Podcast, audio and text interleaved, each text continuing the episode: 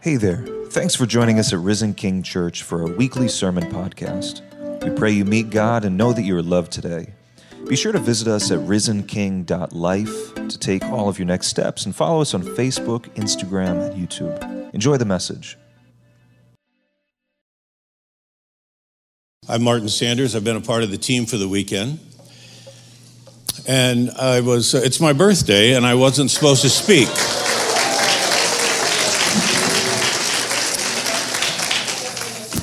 Uh, Ron got uh, sick yesterday, and I found out last night he probably wouldn't be here. And Rob, after the first service, flew off to do another thing.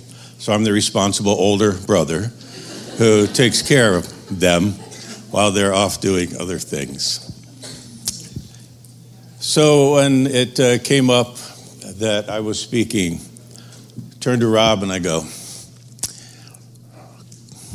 good material here. I, I got a lot to work with.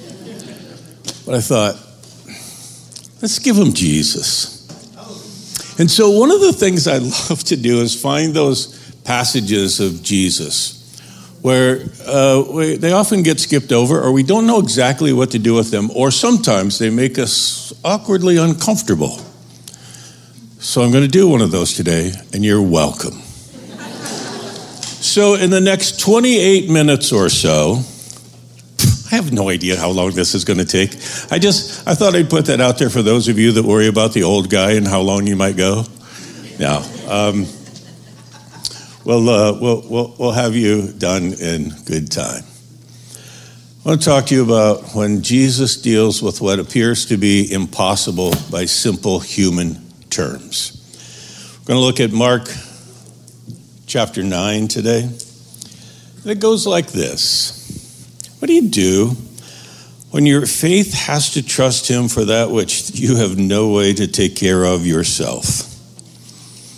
Those impossible situations, which are different than the ones that are just challenging or annoying that we go through in life. This is when you face one of those that you go, without an amazing work of God, ah, there's nothing here. I mean, this one feels kind of hopeless.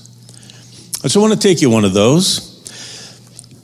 So, when your faith has to trust Him for what you can't do for yourself, you've got to begin to identify what actually am I feeling? What am I dealing with? What is this thing? And so you identify your own stuff so you can identify what it is about either Jesus alone or the Holy Trinity that is absolutely essential for you to get through this in any kind of healthy way. The principles of the kingdom, there are many of them. I'll just give you two as we start. You do what you can do, and then you leave the rest to God and trust Him for it. Yesterday, in one of the talks I gave, I said, Look, I, am not cynical about prayer in any way, I promise. I mean, I'm kind of known to be one of those people who does that with lots of people globally. But sometimes I hear people like us, I hear people like us and their prayers, and honestly, it takes everything in me to not go, God's not going to answer that one. Now, that just feels mean. I'm, I'm, not mean. In my mind, I'm the nicest guy I know, um, at least one of them. But I'm listening and going, you're asking God to do things and you're frustrated because He's not taking care of it because it's your responsibility. And if you can identify which is yours and which is His, oh, life and faith get so much easier. The other piece is I watch people just, I mean, it, we, we say struggle, it's way past that. They're wrestling with the biggest issues of life and loves and death but they're holding on themselves. And I want to go up and put my arm around their shoulder and go, You're not going to get through this one by yourself. This is the one you've got to hand over, or it's not going to go well for you. So I want to clarify those from this text this morning. Real wisdom is when you figure out which is yours and which is his, and you stay close to those. Let's pick up the text this morning. Mark chapter 9, beginning in verse 14. When they came uh, to the other disciples, they saw a large crowd around them, and the teachers of the law were arguing with them. As soon as all the people saw Jesus, they were overwhelmed with wonder and they ran to greet him. Now, stop. I was fascinated when I listened to us read the Bible because the Bible, it's a very serious thing. And we often miss the picturesque aspect of it, the visualization, even the uniqueness of it. Now, picture this they're out there, there's something really going on, they're, they're outside. And as they are outside, something is really happening. Uh, is that is that him? Timing's great. If so, um, don't tell him you'll get back to him later. Just step out and take it, please. And so, this, what Jesus was doing was so uniquely different. When the people saw what was happening, they actually ran to see it. And Jesus stepped in and said, So, what are you arguing about? He's got to clarify. He's just come into the situation. And a man stepped forward and said, Teacher, I brought my son who's possessed by a spirit, robbing him of his speech. The guy self diagnosed. We'll pick up on that for just a minute.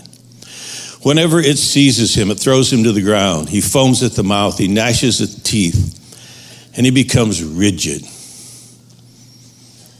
I asked your disciples to drive out the spirit, and they couldn't.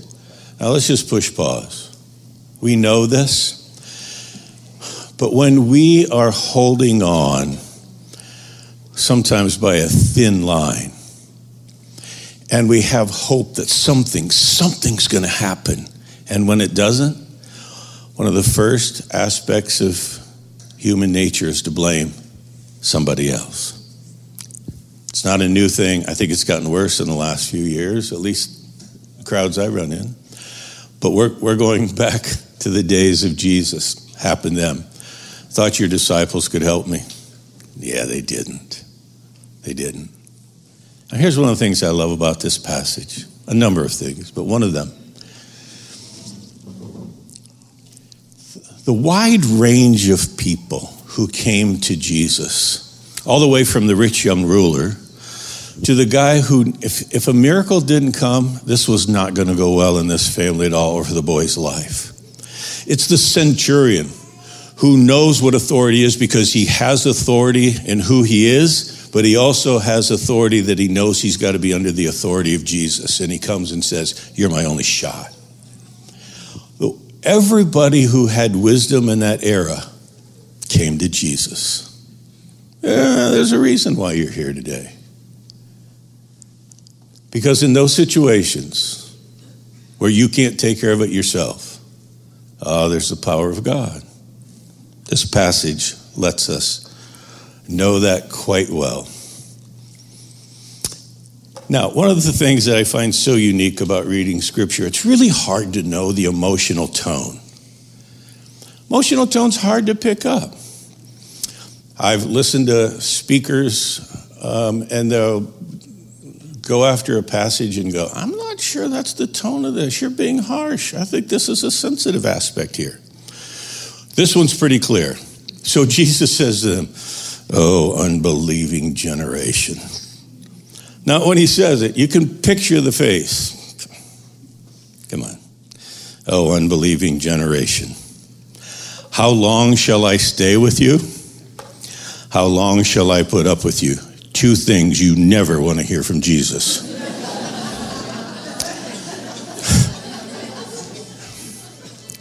How long do I have to put up with you? So he says, Bring me the boy. Just bring me the boy. And so they brought him. And the dark spirit did what dark spirits do. When the spirit saw Jesus, immediately threw the boy into a convulsion. He fell to the ground, rolled around, foaming at the mouth. Now, for those of you who feel like you wish your family was slightly different, uh, just thank God this isn't what you're dealing with. At the end of services before, I've had well intentioned parents come up and go, Our 16 year old doesn't come out of his room enough. It's really messy. He plays video games forever. And I go, go read Mark 9.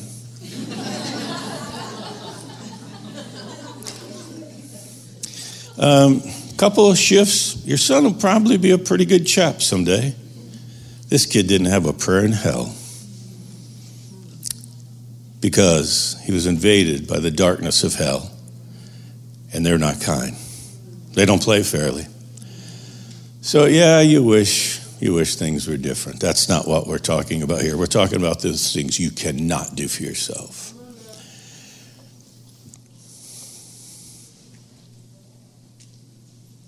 Identify the presenting problem. This one's clear. Whenever you're dealing with whatever it is you're dealing with, we often self diagnose. So this weekend, there have been dozens of you who have come up to me, and I'll say, Give me it, what you want in two sentences.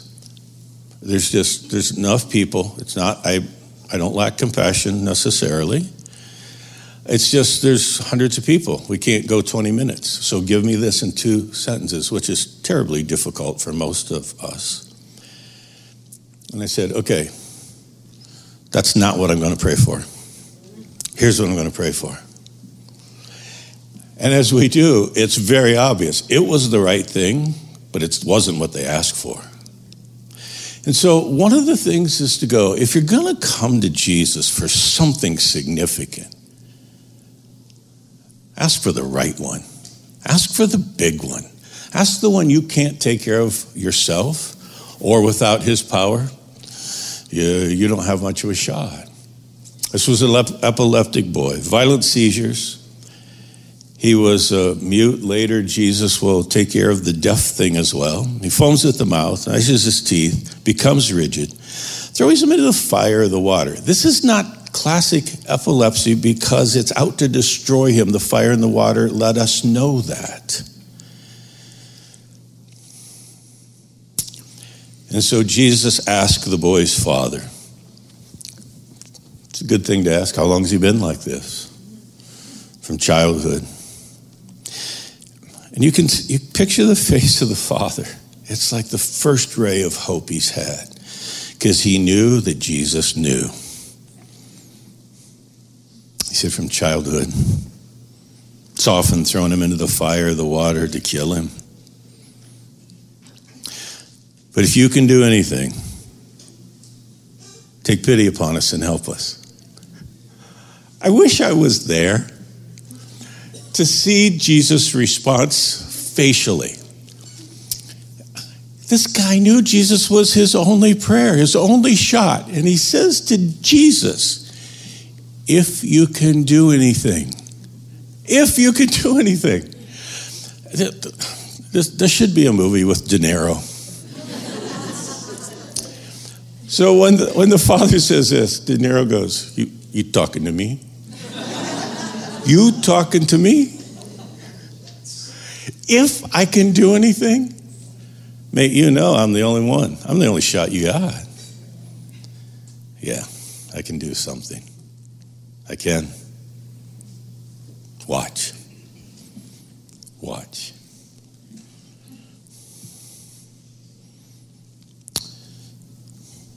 Uh, when Jesus saw the crowd was running to the scene, he rebuked the evil spirit and he said, You deaf and mute spirit, I command you to come out and never to go into him again. He broke the ground wasn't just an immediate relief for the day, he broke the rights of the power and the kingdom of darkness so nothing could come back in that boy. He not only took care of it in the moment, he took care of it. And so the spirit did what dark spirits do it shrieked, it convulsed him violently, and it came out. And the boy looked so much like a corpse that people said, I think the boy's dead. Uh, but Jesus took him by the hand, lifted him up, and he stood up. Picture the crowd. You can't speak. You can't speak. You have just seen what no one can do on their own. We will pray for you at the end of the service. We, we got nothing. Ah, but the power of God. Been at work all weekend. It's who He is and what He does. And we'll ask Him one more time. I want to make this so clear no one can miss it. You ready? No matter who you are, no matter what you have done, no matter what has happened to you, and no matter what you need. Let me do it one more time. No matter who you are, no matter what you've done, no matter what has happened to you, and no matter what you need, here's what we know Jesus knows. Jesus knows. And Jesus heals. And Jesus delivers. It's amazing. It's amazing that that's who he is. It's what he does. Now, just one of the great things about being here, uh, we changed the name, by the way. I don't think we told you. It's just called the King. Yeah, we shortened it. It's easier. We don't have to say risen King. It's just the King. So, welcome to the King. Welcome. Welcome to the King. Many, many places, when we preach passages like this or teach passages like this, it's almost like a newspaper report. This is who Jesus was, and this is what Jesus did. And then somewhere along the line, we try to make some sort of application. No, no, no, no. Let's get this one clear. This is who Jesus is, and this is what Jesus does. It's here and now, not there, there and then. It's here and now. This is who Jesus is, and this is what Jesus does. Jesus delivers. Let's make this so clear. He identifies the issue, he identifies the need. Sometimes your self diagnosis is right? Sometimes it's slightly off. Sometimes what you feel you need and what you actually need are two different things. Because sometimes we just want relief for what we don't like about our existence. And he's going, Yeah, I don't like it either. You take care of that. I'll take you this part you can't take care of. Long before we did soul care things and all the other stuff, I started a long time ago as a young pastor in Chicago. We were seeing uh, pretty good uh, growth and development. We were seeing people come to Christ every week. And we just figured out, we had a good discipleship approach in place, but we just figured out these people needed a lot. And I started to go, they, they need a complete life confession. They need some sort of healing prayer. I mean, this confession thing, we, we were having people come in and go, pretty sure I've murdered people. What, what do you mean, pretty sure? Well, those drive-bys, we are not sure. They weren't reported. So we, we weren't getting nice people. We, we, we were getting people who were desperate for life change. And they were coming. It was quite fascinating. They needed, I said, these people need seven things. Who knows? They may need chiropractic adjustment too. I don't know. They need everything to make them new. So I thought, I'm going to try something. I'm going to set aside two hours and walk them through their life. We'll break it up into here's like, you know, birth to five, here's your elementary school, here's middle school, junior high, high school, young adulthood, and adulthood. And we'll just ask the Spirit to come and walk them through and point out anything. Anything that, from His perspective, He wants to address. This thing worked, started to do it with a small group people, then larger group people, and more. Largest group I've ever done is 3,500 at a time. Uh, you can clean up a lot fast, but you hear odd things back in those regions. We sometimes don't even know what they are till afterwards. But here's the most common response, and why I'm telling you this. People said, I was really surprised with what came up and what didn't come up. They would go, The things that the Spirit brought up, I, I wouldn't have actually thought of. And I go, No. I said, I know, because you're used to you. And the things that annoy you about you, he didn't bring up. They're not his. They're annoying, and it's you. You're annoying. You take care of that. It's your job. Leave with him the things you can't take care of that only God can take care of. And Jesus delivers. It's what the passage tells us. So he discerns what's needed. He deals with you per- personally and respectfully. One of the great things I so love about God, he's such a gentleman. Come on. Has he treated you the way you've deserved? Ah. No. He never wants to expose you, humiliate you, embarrass you. So notice, Jesus learned this from the Father. They were in this together. So the crowd was running. This was an embarrassing situation for a family, just awkward. So notice what the text says Jesus dealt with it immediately. This wasn't a show. The people didn't need to see this. It was the power of Jesus to change their life. And he delivers.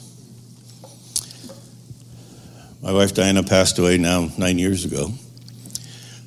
You don't expect that in your 50s. You just don't. You don't plan on it accordingly.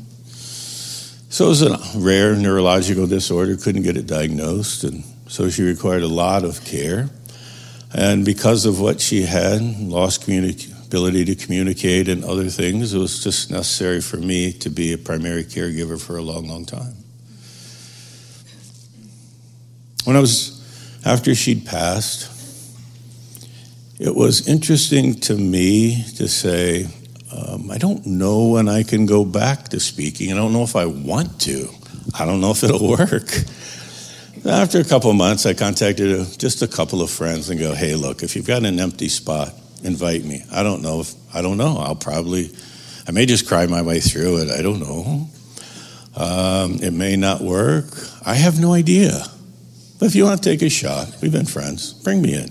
And so they did.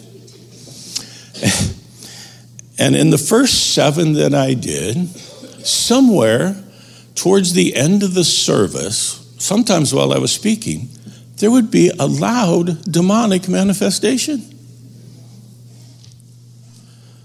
And these, these were in places where that didn't happen. I mean, we're talking Presbyterian and Anglican kinds of churches. I mean, they're looking around. And I thought, huh, I wonder if I'm the new, like, regional exorcist. Um, not, not a role I was hoping for know how to do it. It's not fun to do. The outcomes are really good. But here's what I found really interesting there were three of those where it was an epileptic seizure. Everybody was nervous because of the timing and where it was. And so I would just go back. I would just say to people, relax. You've read the Gospels. Jesus knows what he's doing. Not nervous. He has a good track record. We can take care of this. And three times knelt down beside the person, stood up and said, Call 911. We've got a medical emergency here. You could easily tell the difference. Now, the timing was odd, but the credibility began to go up because everything wasn't treated the same. We distinguish between those things that only God can take care of and those things that are medical. And there's a big difference. And so Jesus, ah, he knows and he delivers. Let's wrap this passage up. After Jesus had gone indoors, his disciples asked him privately, Why couldn't we take care of this one? Come on, we've done it before. They were kind of fascinated and excited. Mean, they had authority and power they'd never seen as fishermen. Why couldn't we do this one? He said, This kind of only come out by prayer. Now, another gospel reports it as prayer and fasting. But notice Jesus told him this, but he neither prayed nor fasted. Didn't need to. He had authority. We do too. It's just we don't have the same level at the same time. Those of us who do this kind of thing talk about what it's like when the authority is uh, strong and present and how well it goes. And then other times, it's more challenging because of the audience we're working with. So we've got to ask, why wasn't this one working? The disciples said, why couldn't we drive this one out? Because this one only comes out like this way. But everything's possible to those who believe. I want to go back to that. You remember after the Father said, If you can help me. And then he said, Lord, I want to believe. Help my unbelief. You've heard that one.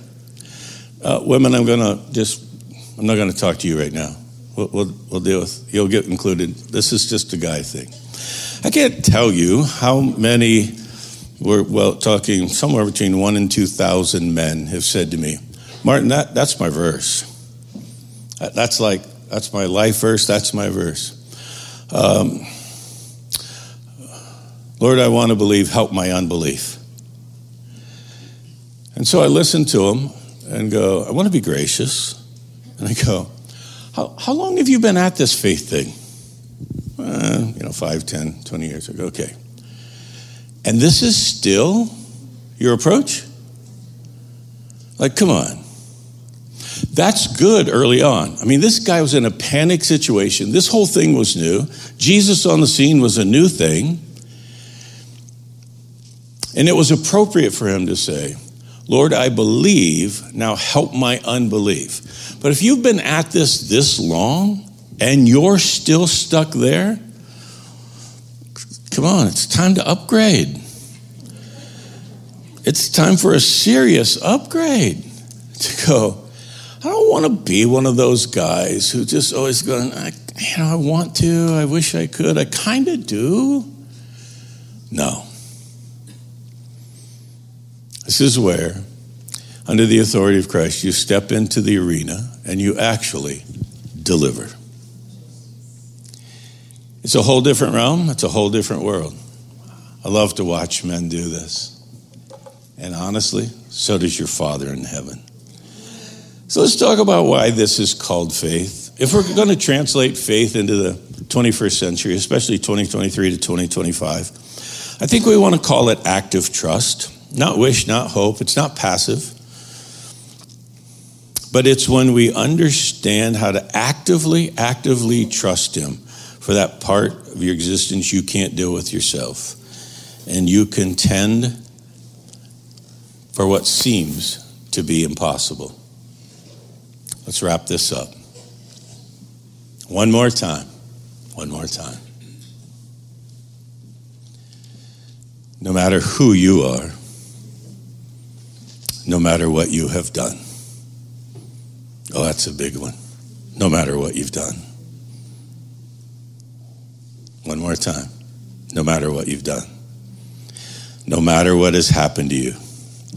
And no matter what you need. Jesus knows. Jesus heals. And Jesus delivers.